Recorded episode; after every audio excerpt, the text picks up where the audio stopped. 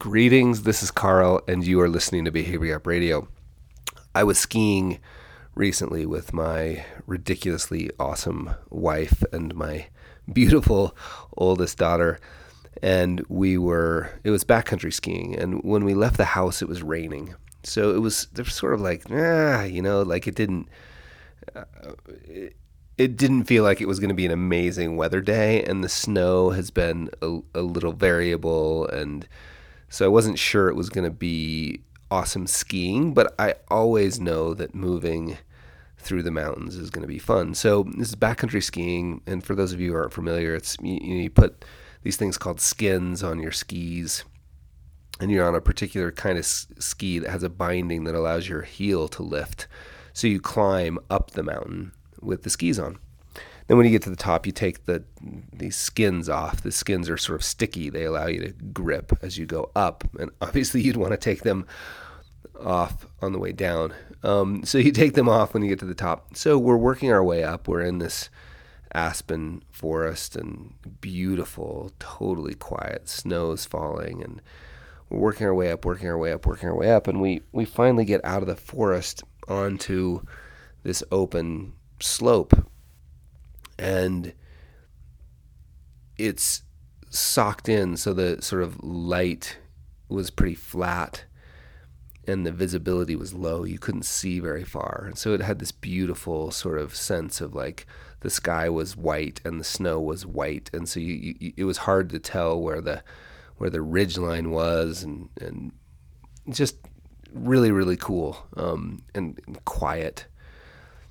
And I was trying to make sense of where we were. I was looking at the map on my phone and just trying to get a sense of how much further we had to go up. And of course, we're always on this day the avalanche danger is super super low, and where we were it was super low, or else we wouldn't have been there.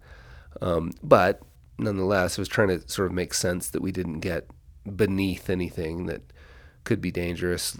Sort of trying to make sense of all that, and I had this experience that I've just had so many times that it surprises me that I'm surprised by it.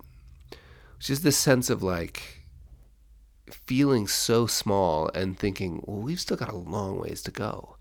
But I couldn't tell exactly how far because I couldn't see, you know, that uh, I couldn't see over the, I couldn't really even see where the ridge was. Um, and so I, I studied the map a little bit and I looked around and um, tried to get a sense and you know did everything I could. And then I had this experience again, an experience that I've had so many times that I'm shocked that I'm surprised by it. But I moved a little bit and my perspective changed. And the act of moving allowed me to gain new information. And the new information provided new, the new perspective provided new information that I could then funnel back through as I was trying to make a decision, right?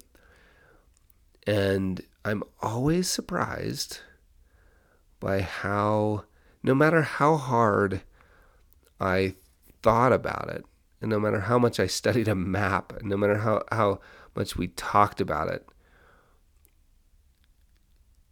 we couldn't have figured out how close the ridge was until we moved. And and by the way, I'm not painting this as a big there there was no emergency here. This was it was just another lesson in the value of moving because sometimes in order to see you've got to move and I, this is interesting given a couple episodes ago. Remember the story of the trolley where I was trying to make this, this, this decision or distinction between wait or sprint. And so this interplay is really fascinating to me, but there are so many times when no matter how hard I studied, I analyzed, I calculate, I plan, I think, I analyze, I calculate, I plan, I think, I no matter how much of that you do, you don't have the information available that you need in the place you're currently standing. And clearly, I'm no longer talking about just moving through the mountains. Right? You, you don't have the information you need in the place that you are standing. And so you take one step, one act. I like to think of them as micro actions. Just one step forward, and new information became, becomes available. And with the new information, you can reset and then solve for the next the, the academic literature says solve for the next local optimum right in other words decide on what the next step is and you just start linking those things together take a step analyze incorporate new information make the next step take a step analyze incorporate and narrow in sort of the potential range of outcomes until you end up on the ridge that you wanted to end up on and that ridge takes you to the slope that you had planned on skiing that day. And all of that done in often an envelope that was relatively small in terms of visibility. So I'm always surprised by how powerful the perspective is that you gain by just moving a little bit. And I've, I've, I mean, hundreds of times I've learned this lesson and I'm still surprised. And so the, the big reminder for me today was that no matter how hard I try to see, no amount of thinking or planning or analyzing would help. Many cases, in order to see, you have to move. In order to see, you have to move. Hope that helps, my friends. Talk to you tomorrow.